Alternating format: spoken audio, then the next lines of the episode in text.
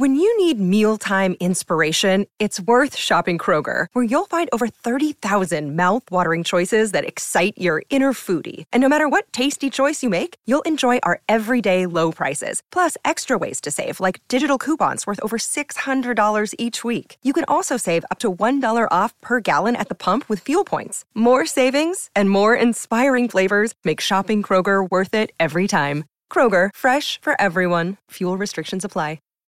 Save big on brunch for mom, all in the Kroger app. Get 16-ounce packs of flavorful Angus 90% lean ground sirloin for $4.99 each with a digital coupon. Then buy two, get two free on 12 packs of delicious Coca-Cola, Pepsi, or 7-Up, all with your card. Shop these deals at your local Kroger today, or tap the screen now to download the Kroger app to save big today. Kroger, fresh for everyone. Prices and product availability subject to change. Restrictions apply. See site for details.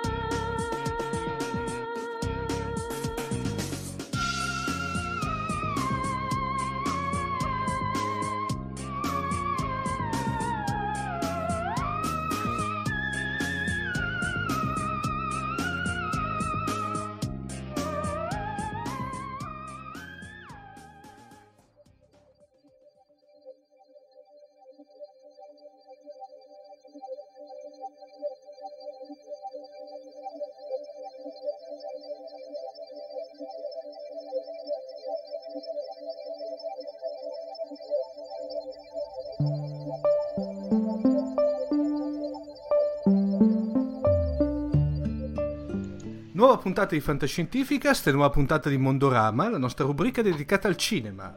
Come sempre, per parlare di cinema insieme a noi abbiamo il nostro Emanuele Manco. Ciao Emanuele. Ciao Omar. Dunque Emanuele, anche oggi, doppio appuntamento, per cui partiamo subito. Qual è il primo film di cui ci parli? Parliamo di Spider-Man Homecoming, l'atteso ritorno di Spider-Man al cinema nella sua terza incarnazione cinematografica ufficiale.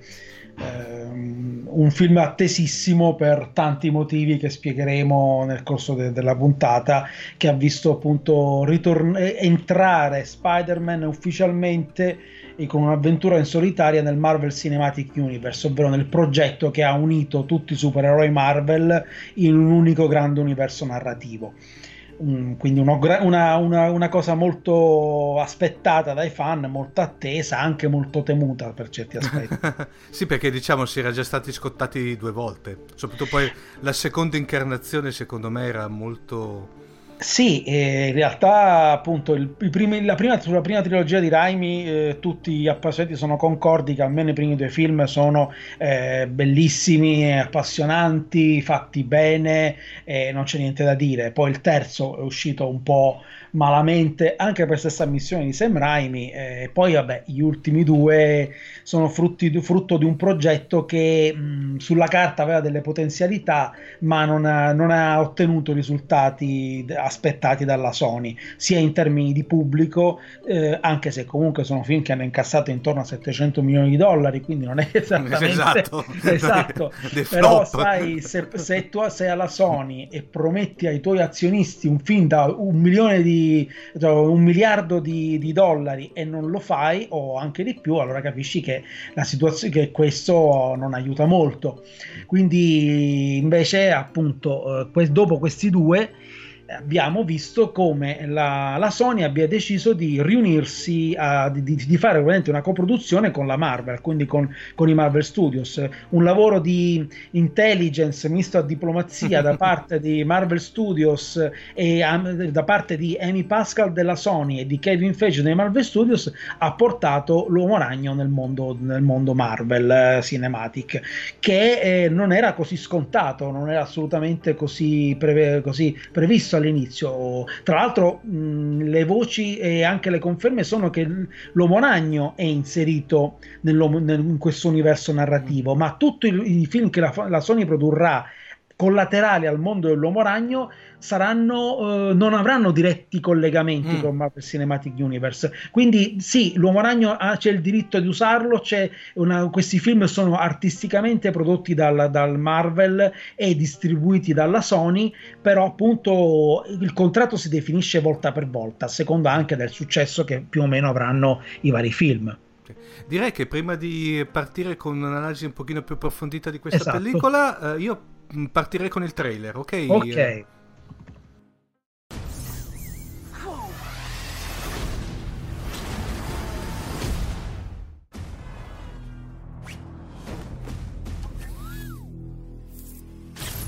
Wow!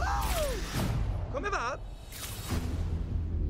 Quindi per diventare un Avenger bisogna fare tipo delle prove o un colloquio? Fammi un favore, puoi essere solo un amichevole Spider-Man di quartiere? Cerca di restare con i piedi per terra. Tu sei lo Spider-Man di YouTube. Puoi radunare un esercito di ragni. No, Ned, no. E conosci anche lui. Ho rubato il suo scudo. Posso provare il costume? Da paura. Ai ricchi e ai potenti come Stark non importa di noi. Il mondo sta cambiando. Cambieremo anche noi. Queste armi sono pericolosissime. Senti, Peter, lascia perdere quel mostro volante. Si occupano altri di queste cose. Il traghetto delle armi illegali era alle 10:30, l'avete perso?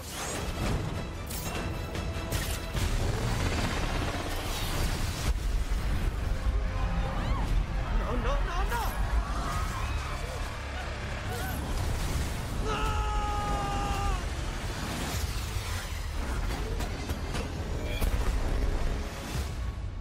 Se fosse morto qualcuno? Volevo solo essere come te. Tu devi essere migliore. Ridammi il costume. Sono niente senza il costume. Se sei niente senza il costume, non dovresti averlo. Ho rovinato tutto. Non puoi caricarti il peso del mondo sulle spalle. La mia famiglia è importante e la proteggerò ad ogni costo. So che capisci di cosa parlo. Non si scherza con me. O ucciderò te e tutti quelli che ami. I miei amici sono lassù! È ancora in circolazione. Dovrò cavarmela da solo.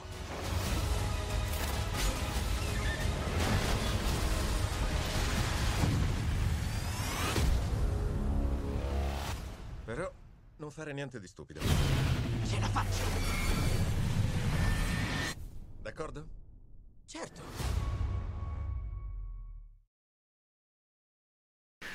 Dunque Emanuele, diamo a grandi linee, senza ovviamente, anche se è già uscito da un po', però senza dare troppi spoiler, parliamo un attimino della trama. Beh, siamo tornati al liceo, cioè Peter Parker è un liceale al penultimo anno di liceo che per motivi non ben raccontati a cui si accenna brevemente, qualche mese prima degli eventi di questo film aveva acquisito, anzi addirittura qualche mese prima degli eventi di Civil War più esattamente, ha acquisito i poteri di ragno, non sappiamo bene perché. Tony Stark se ne era accorto, aveva in qualche modo scoperto le gesta di questo misterioso giustiziere del Queens, del quartiere in cui abita appunto Peter Parker insieme alla zia May, e decide di ingaggiarlo nei Avengers per la missione che abbiamo visto in Civil War. Esattamente qualche mese dopo, qui vediamo che Peter Parker è tornato alla sua vita normale, attendendo una nuova chiamata da parte di Tony Stark, che nel frattempo gli ha regalato un costume nuovo per addestrarsi, per prepararsi ad eventuali nuove missioni.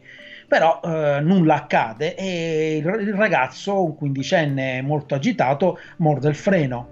Nel frattempo deve vivere la sua normale vita, studiare, cercare di conquistare la bella della scuola, tutto quello che è la vita di un adolescente normale, unita al fatto che però ha dei poteri straordinari e soprattutto ha la possibilità di intervenire per aiutare le persone.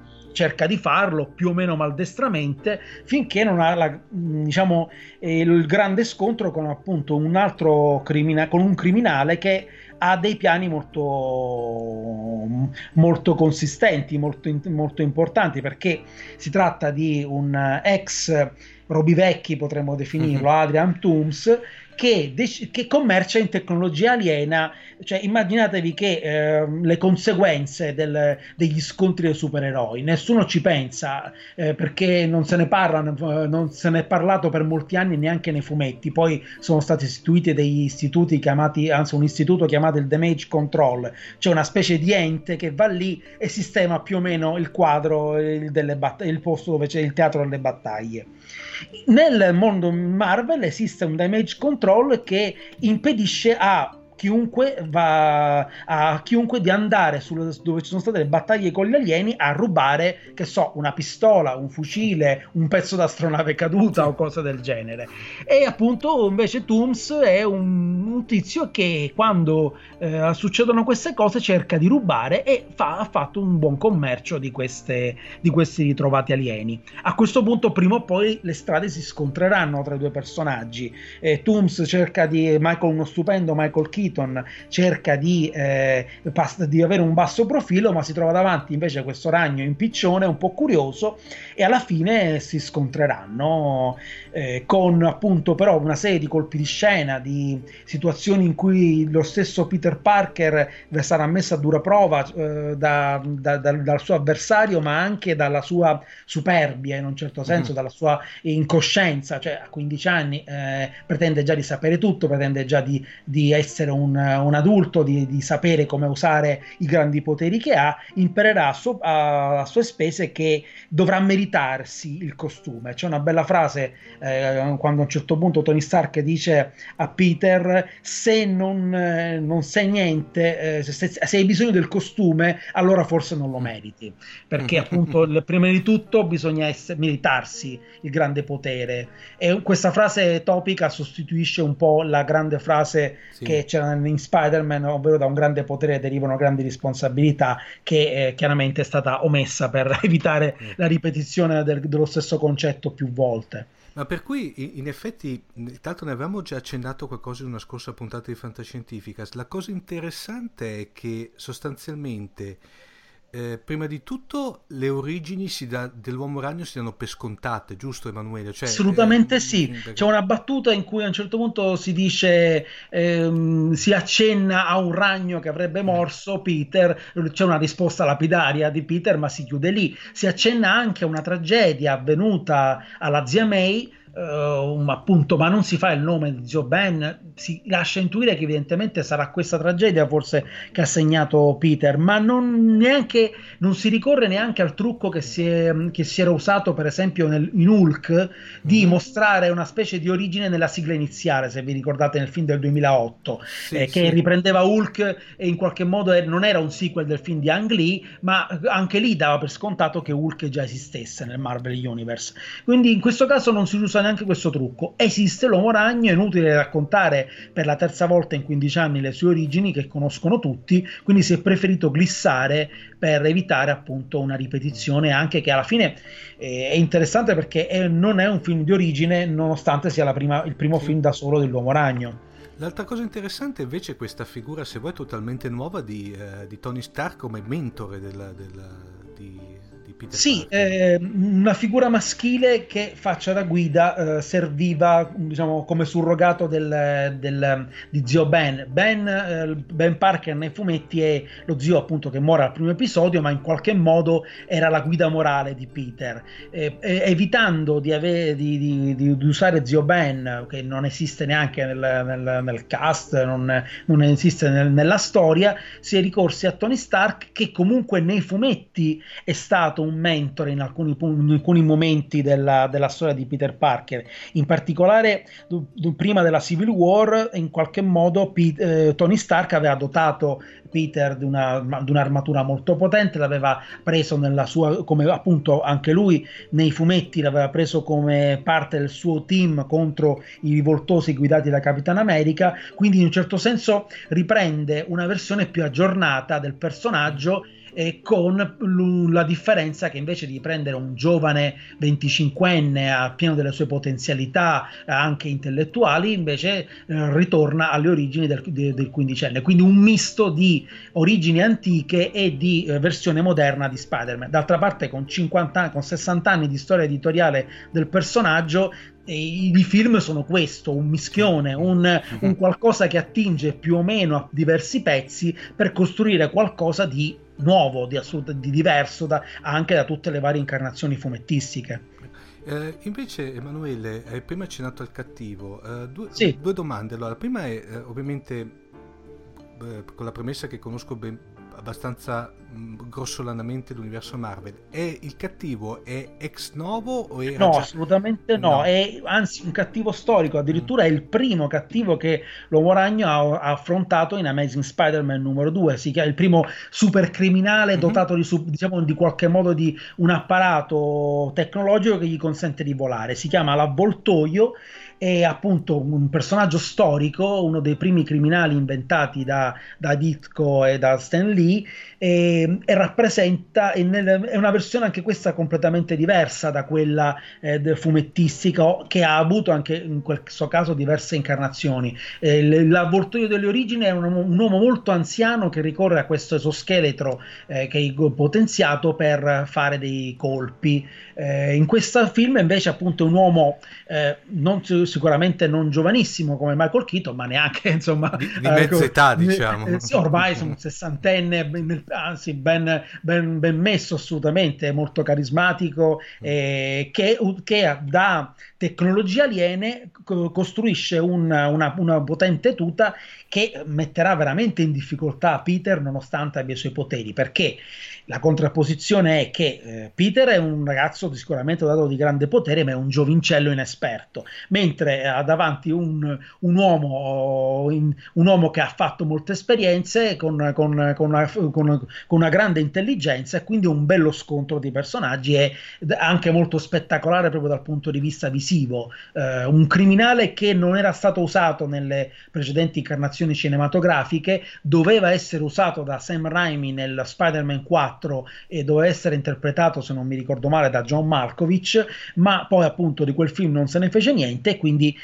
è entrato nel Marvel Cinematic Universe in questa maniera. Questa volta è un personaggio che tra l'altro si presterà a nuovi sviluppi, perché questo lo vorrei dire tranquillamente, verrà sconfitto ma non morirà, a differenza di altri personaggi, e quindi è un personaggio che rimarrà probabilmente nel mar, o quantomeno si accenna la possibilità, va in galera, quindi sapete com'è, potrebbe anche tornare prima o poi in qualche modo. Un piccolo spoiler, ma Tony ci riprova con la zia gnocca o no? Ci sono degli sviluppi sentimentali interessanti per Tony, che non la zia gnocca non sembra molto poi alla fine aver ceduto al fascino di Tony Stark, potrei dire questo, ecco. Lo sviluppo più interessante sarà verso la fine, e vale la pena non anticiparlo. Ottimo. Appunto, poi io ti stavo chiedendo poi delle scene finali, se ci sono, come al solito. Certo, ci sono scene finali che preludono appunto a sviluppi futuri. C'è anche una scena finale veramente gustosissima che, come dire, premierà la vostra pazienza. Anche questa non voglio dirla perché no, infatti. Assolutamente. Dunque, in conclusione, diciamo pollice verso come... No, pollice su, esatto. Assolutamente, è un film divertente, non è un film non è un capolavoro della storia del cinema, né pretende di esserlo. Gioca anche con i generi, perché in questo caso riprende gli stilemi delle commedie di John Hughes, delle commedie degli anni 80, le cita forse un po' troppo esplicitamente in alcuni punti, e questo risulta un po' didascalico, però è un film che assolve al suo scopo, più di 120 minuti di divertimento, assolutamente con qualche sbavatura, però insomma nei limiti del possibile, quindi un film stavolta ha assolutamente, diciamo, ha superato l'esame a pieni voti. State ascoltando Fantascientificast, podcast di fantascienza e cronache della galassia. Ci potete seguire su Facebook alla pagina Fantascientificast e su Twitter sul profilo @Fantascicast.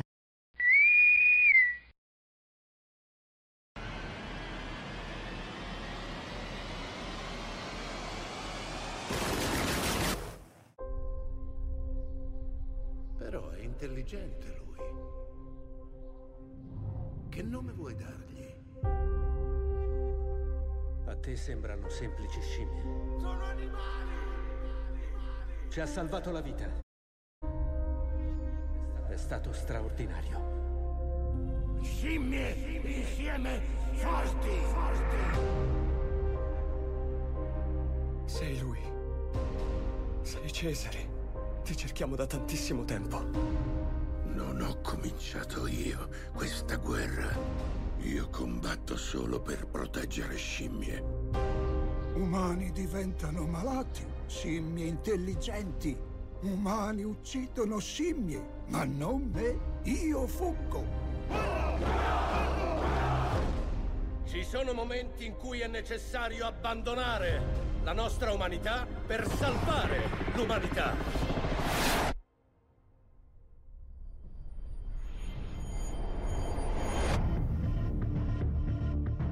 Devono pagare. Finiamoli. Vi ho offerto pace. Vi ho mostrato pietà. Tu parli di pietà? Tanto lo so che alla fine ci rimpiazzeresti. È la legge della natura. Tu che avresti fatto? Cosa ti hanno promesso gli umani? Qualunque cosa tu faccia, non sarai mai uno di loro. Tu sei scimmia. Noi siamo all'inizio! E alla fine! Scimmie insieme forti! Noi siamo all'inizio! E alla fine! Scimmie insieme forti!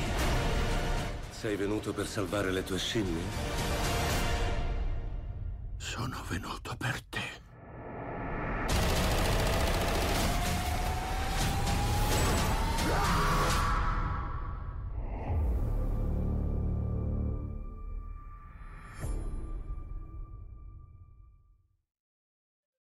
E dopo questo trailer arriviamo alla seconda pellicola di oggi, Emanuele.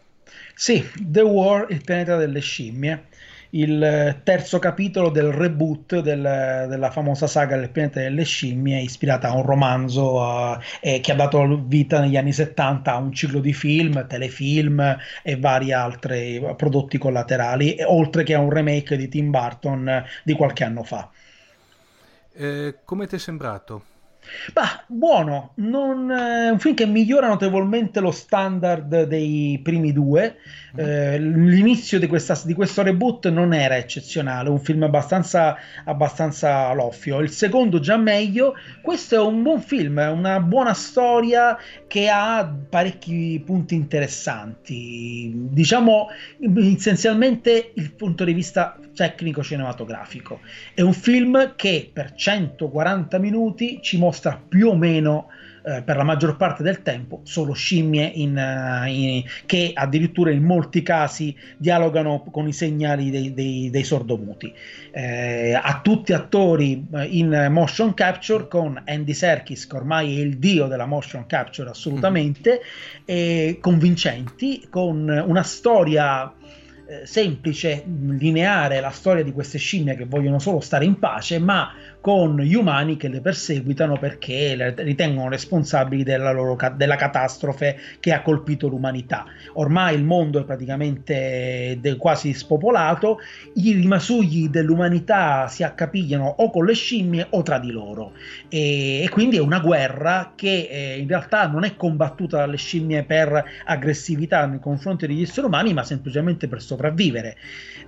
Quindi questo è un film che ha una strada già delineata. La saga non è, a differenza di altre, una saga in cui ci sia una sorpresa. Si è scelto in questa saga, a differenza di quello che era avvenuto con il primo film della Pianeta delle Scimmie, di ribaltare completamente il concetto. Non c'è una sorpresa alla fine che vi aspetta, non c'è un twist, non c'è una sorpresa come sapete con il primo film, siamo in un altro pianeta, no, scopriamo di essere sulla Terra, oppure nel film di Burton in cui alla fine c'era quel finale in cui arrivava nella Terra popolata da scimmie. No, qui sappiamo già di essere nella nostra Terra e sappiamo che il futuro dell'umanità è segnato, quindi è una tragedia annunciata, quindi viviamo nell'attesa che questa tragedia si compia, la aspettiamo e cerchiamo di capire come si compierà e perché. Anche qua è previsto un quarto capitolo o no? Ma il finale di questo lascerebbe pensare di no, anche se ci sono dichiarazioni di qualche tempo fa che forse un quarto capitolo potrebbe esserci, anche se ovviamente non si sa se alcuni dei protagonisti di questo film ci saranno, anzi sicuramente no, potrebbe non esserci il personaggio principale. L'idea è che mi sono fatto è che ci sia la possibilità che forse addirittura si rifaccia un vero e proprio remake del primo Pianeta delle Scimmie, e l'idea mi è venuta perché alcuni elementi sono stati un po' disseminati, alcuni inside joke gestiti dal primo film. In particolare nel primo film si accenna brevemente a una missione spaziale che era di lì pronta a essere a partire proprio poco prima dello svilupparsi della catastrofe del virus che ha ridotto l'umanità, che ha distrutto l'umanità. Quindi è come se si fossero preparato il terreno a un eventuale proprio remake prodotto appunto con questa logica, però con questa logica per cui noi sappiamo benissimo in che situazione gli astronauti saranno e saremo a differenza del film precedente un passo avanti rispetto ai protagonisti, anche perché quell'effetto sorpresa non si potrebbe mai più ripetere, quindi è anche logico che... Però dico, questa è un'ipotesi, si parlava di un quarto, al momento c'è una trilogia che ha un suo perché, un finale abbastanza compiuto, perché appunto da un mondo fatto di esseri umani al potere che si autodistruggono, siamo arrivati al finale in cui le scimmie ereditano un pianeta in cui gli esseri umani gradualmente spariscono. Durante tutto il film vediamo all'inizio che sembrano bellicosi, cioè li cacciano le scimmie con ferocia, il comandante, il colonnello interpretato da Woody Harrelson, che riprende molto il colonnello Kurz di Apocalypse Now, anche qui è metacinema, un cinema commerciale che non si vergogna di riprendere elementi da Apocalypse Now, da Il ponte sul fiume Quai, cioè una narrazione cinematografica su commissione per il pubblico generalista, ma che strizza l'occhio al cinema d'autore.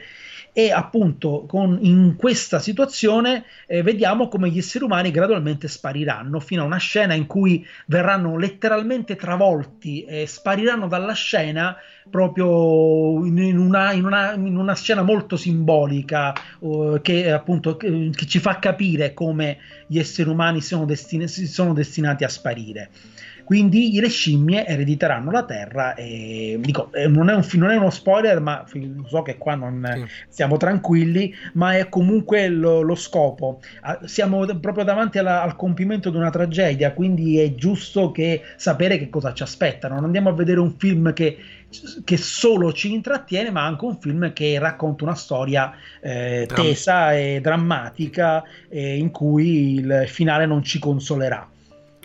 In questo caso anche qui pollice su? Sì, un pollice su assolutamente, ripeto, 140 minuti sembravano insormontabili, sembrava incredibile, qualche ridondanza anche qui probabilmente c'è, insomma alla fine forse tagliare si poteva anche fare, però devo dire che anche 120 le avrebbe letti perfettamente, ma comunque è un film soprattutto che vale la pena vedere al cinema, perché ripeto non è solo una questione di motion capture ma anche di pelo degli animali, cioè pelo delle scimmie, misto a elementi naturali, ghiaccio, pioggia, neve. Ora sembra molto facile, guardandolo uno sembra così naturale che uno dice vabbè, cioè vuol dire l'hanno girato dal vivo e fatto. Invece vi posso assicurare che in CGI non è che era così facile riprodurre, fare questa commissione di CGI e di appunto di elemento naturale, che l'elemento naturale al cinema è già difficile di suo, usato nella sua forma vera, cioè la pioggia, ma usato in computer grafica, riprodotto in computer grafica, è strabiliante, un gradino tecnologico superiore a quello che abbiamo visto in questi anni al cinema. Ti faccio una domanda, se vuoi anche qua, premesso che io questo ultimo capitolo della saga del pianeta dei scimmie non l'ho visto, però ho visto da poco diciamo il film di King Kong Skull Island. Anche lì ho notato che abbiamo una computer grafica estremamente spinta, e tra l'altro è una computer grafica che secondo me, se noi la rivediamo fra un 5-6 anni, non ci sembrerà neanche vecchia. Ma questo non lo posso, in questo momento non lo è difficile, perché in realtà quello che accade è sempre accaduto. Io con la computer grafica che i limiti siano stati sempre superati. Io mi ricordo che il primo Jumanji, di cui uscirà un remake, cominciò a sviluppare la tecnologia appunto delle pellicce degli animali. Per l'epoca sembrò un bel risultato, visto oggi sembrano si vede chiaramente quanto sono finti. Persino il primo Toy Story sembrava un film quasi naturale, quasi perfetto, visto dopo qualche anno si è capito, improvvisamente è diventato vecchio. Invece il problema della computer grafica è quello che molte volte ora, se siamo a un limite non lo possiamo sapere, bisogna vedere appunto tra 6 anni. Sicuramente già in questa trilogia è evidente come la motion capture si sia evoluta, anche solo guardando il lavoro fatto sulle scimmie, cioè la figura di Cesare, che è il personaggio principale, il leader, il personaggio di questi protagonista dei 3 film, è cambiata ed è palese il gradino che c'è stato da un film all'altro. Quindi vedremo, anche Skull Island ha sicuramente una computer grafica, anche lì la nebbia, elementi anche chiaroscuri, foreste, insomma tutte queste cose non erano assolutamente realizzabili solo qualche anno fa. Secondo me The War va ancora avanti rispetto a Skull Island, e stiamo parlando di un film la cui differenza appunto è di pochi mesi di uscita, quindi potremo vedere, magari vedremo anche il prossimo Jumanji, vedremo se poi alcuni film magari non stabiliscono un primato. Sicuramente The War è un punto di riferimento per il cinema visivo per i prossimi anni. Come d'altra parte fu il pianeta delle scimmie all'epoca, con le tecnologie dell'epoca, i costumi del pianeta delle scimmie furono strabilianti.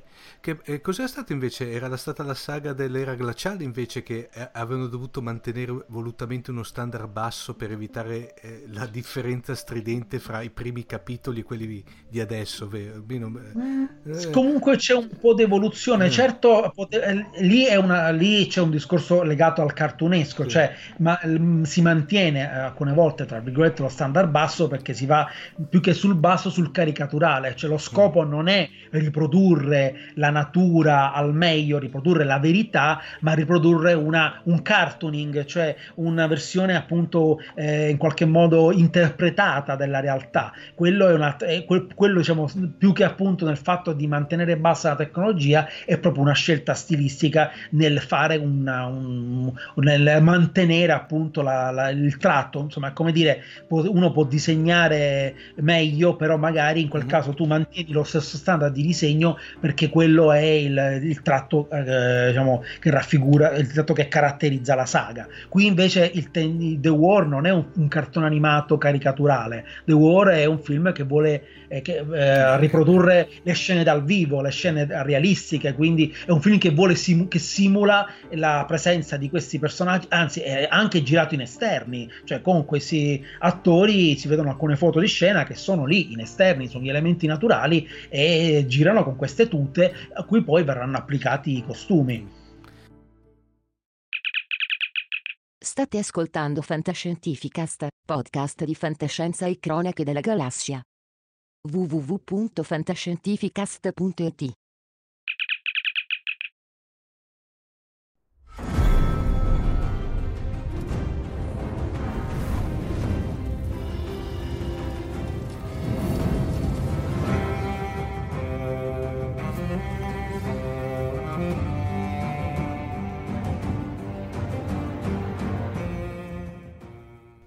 Senti Emanuele, io però la domanda te la devo fare visto che è di strettissima attualità. Allora, cosa ne pensi della prima puntata del Trono di Spade? Da nuova stagione, anzi. Beh, è cominciato bene. Siamo sempre più in un territorio inesplorato, cioè quello che prosegue senza avere riferimento ai romanzi di George Martin. Un inizio fulminante dove vediamo appunto già il segno distintivo del Trono di Spade, cioè un bel massacro, giusto per dire, perché non si può stare senza. E poi una puntata più riflessiva in cui i personaggi parlano, spiegano il punto della situazione. È un po' anche un riassuntone un riassunto delle puntate precedenti per chi non c'era. Buon inizio, ormai la serie ha preso uno standard altissimo, sì, anche visivo, qualitativamente alto. Una serie che è cominciata con uno standard buono, che secondo me non ottimo, ma che comunque era inserita in quel solco di rinnovamento che negli ultimi 10 anni ha cambiato il linguaggio delle serie televisive. E quindi questa serie è una serie matura, siamo ormai alla 7ª stagione, i personaggi sono sempre più nella loro parte, gli sceneggiatori sono ormai liberi dalla costrizione di seguire per forza, di seguire o comunque di avere un canovaccio stretto sui romanzi, e a parte forse il finale che Martin gli ha suggerito, stanno andando in direzioni assolutamente autonome rispetto già da qualche stagione sono andati. Quindi è un buon inizio e lascia pensare a una buonissima stagione che durerà solo 7 episodi a differenza delle altre che ne duravano 10. È vera quella cosa che sentivo dall'attore, quello che praticamente fa il fratello della regina Cersei, diceva che sostanzialmente in effetti è come se ci fosse una 7ª A e una 7ª B di stagione, perché in effetti dice che è la stessa stagione, però per motivi di produzione viene sdoppiata in 2 blocchi. Beh, in realtà non l'hanno girata ancora i 6 episodi finali, quindi non è un'impressione forse sua, però non è che hanno girato 13 episodi e poi li hanno spezzati in 2, li stanno distribuendo in 2 parti. Al momento i 6 episodi sono ancora in corso di pre-produzione, e addirittura la HBO non ha stabilito una data di scadenza, cioè a differenza degli anni passati in cui bisognava comunque uscire entro l'anno, già quest'anno per esempio c'è stato uno slittamento dovuto al fatto che, essendo la serie ambientata in inverno, molti esterni li hanno girati in inverno anziché in primavera, quindi ecco perché è arrivata a luglio anziché ad aprile. Per l'anno prossimo non c'è una scadenza precisa, cioè se Benioff e Weiss non arrivano a produrre la stagione va bene così, perché è talmente una gallina delle uova d'oro che HBO non vuole più correre il rischio di bruciarsi con un finale non all'altezza. Hanno libertà e carta bianca, per cui in realtà forse insomma un'impressione di Valdau, ma non corrisponde a quello che è l'iter produttivo. Al momento appunto non sappiamo ancora quando sarà il primo ciak della nuova stagione. Bene. Tra l'altro ricordiamo che la stanno dando su Sky Atlantic, che è un canale della piattaforma, sì, Sky, e tra l'altro è in lingua originale sottotitolata, tra l'altro. Sì, perché praticamente gli episodi vengono diffusi alle 3 di notte della domenica, tra la domenica e il lunedì, in contemporanea con gli Stati Uniti, dove vengono trasmessi appunto in prima serata della domenica. Appunto la differenza è che visto che era inutile, appunto inutile negarlo, era la serie più piratata della storia della televisione, nessun appassionato italiano aspettava che arrivasse la serie in chiaro qualche mese dopo, è inutile nascondersi, di conseguenza, ma neanche in tutto il mondo. A un certo punto Sky ha deciso di diffondere, cioè Sky, HBO ha stretto dei contatti, dei contratti con tutti i vari diffusori, le varie stazioni che hanno diffuso in tutto il pianeta, per diffonderlo appunto allo stesso orario in tutto il mondo. In Italia arriva alle 3 di notte del lunedì, mentre la versione doppiata arriva, per ovvie ragioni di tempo tecnico di doppiaggio, il sabato sera della stessa settimana. Quindi comunque appunto gli appassionati così, che quantomeno gli abbonati a Sky, eviteranno di cercare la serie per vie traverse, lo possono comodamente scaricare su Sky On Demand, la possono registrare con il loro Sky Go, quindi comunque gli appassionati che già abbonati sono tranquilli. Poi certo c'è la piattaforma online Sky Now, non voglio fare pubblicità a Sky, però voglio semplicemente dire che in questo momento appunto è una scelta commerciale che a me trova molto favorevole, perché significa appunto che la pirateria non si sconfigge con manovre repressive o solo con la finanza a casa delle persone, ma anche con la diffusione del prodotto a prezzi accessibili in tempi ragionevoli. Netflix ha fatto scuola da questo punto di vista. Sì, c'è da dire che HBO aveva già un canale di diffusione online, appunto, però intendiamoci, chiaramente la concorrenza di Netflix, addirittura Netflix ha fatto appunto il binge watching, quindi questa modalità per cui diffondono tutti gli episodi di una serie tutti insieme, ha fatto scuola il fatto di poter avere a un prezzo accessibile un prodotto audiovisivo con un abbonamento ridotto. Persino le TV satellitari hanno ridotto i prezzi in questi anni in conseguenza di questo, e credo che la battaglia sia ancora in corso, la battaglia dei prezzi, tutto il nostro guadagno a un certo punto. No, tra l'altro non è che Sky ci paga, anzi se magari ci ascolta magari siamo qui aperti ad ogni scherzo.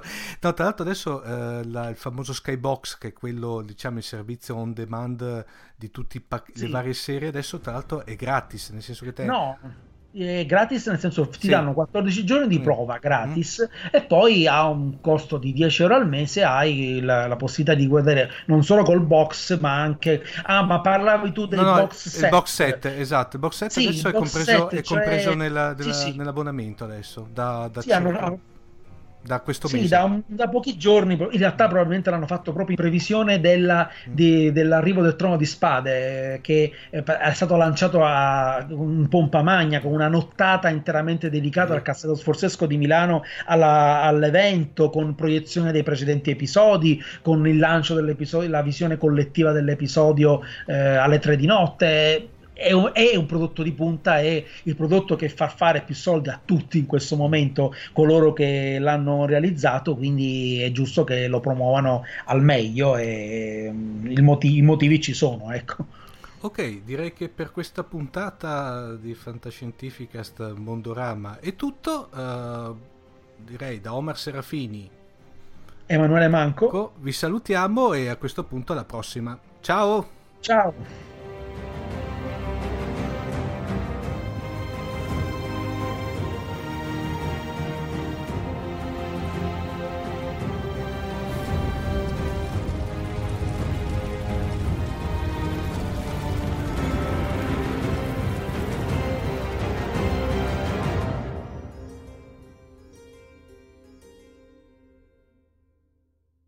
Avete ascoltato Fantascientificast, podcast di fantascienza e cronache della galassia.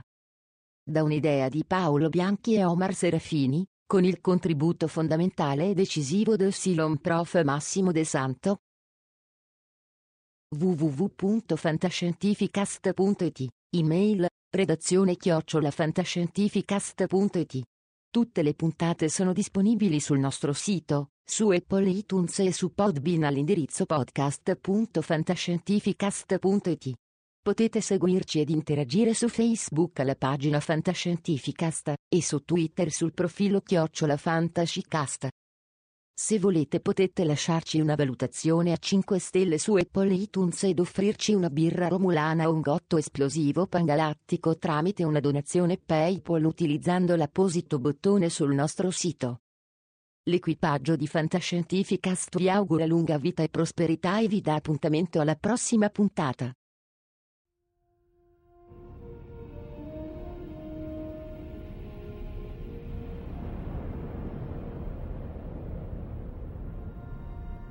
Certo che hanno una gran bella nave. E hanno un capitano ancora più grande. Allora, è finita a quanto pare. Io dico che sarebbe il caso che ci muovessimo anche noi. Capitano, ho appena ricevuto un ordine dal comando. Dobbiamo tornare alla base immediatamente. Cambiano equipaggio.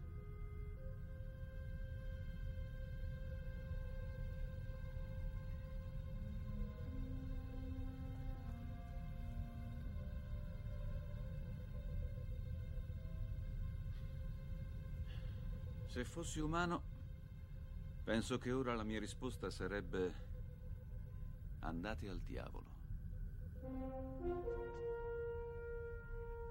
Se fossi umano.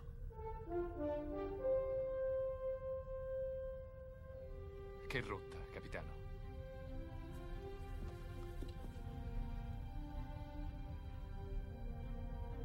Seconda stella a destra. Poi dritto fino al mattino.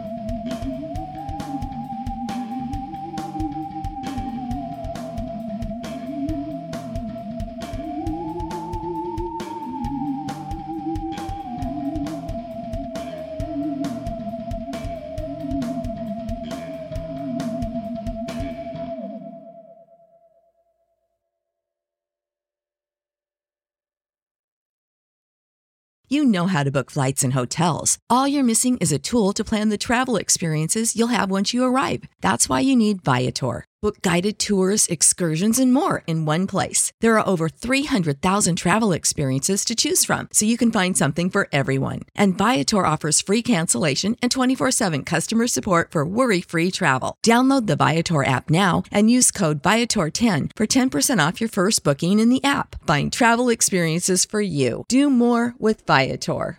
Save big on brunch for mom, all in the Kroger app. Get 16-ounce packs of flavorful Angus 90% lean ground sirloin for $4.99 each with a digital coupon. Then buy 2, get 2 free on 12 packs of delicious Coca-Cola, Pepsi, or 7-Up, all with your card. Shop these deals at your local Kroger today, or tap the screen now to download the Kroger app to save big today. Kroger, fresh for everyone.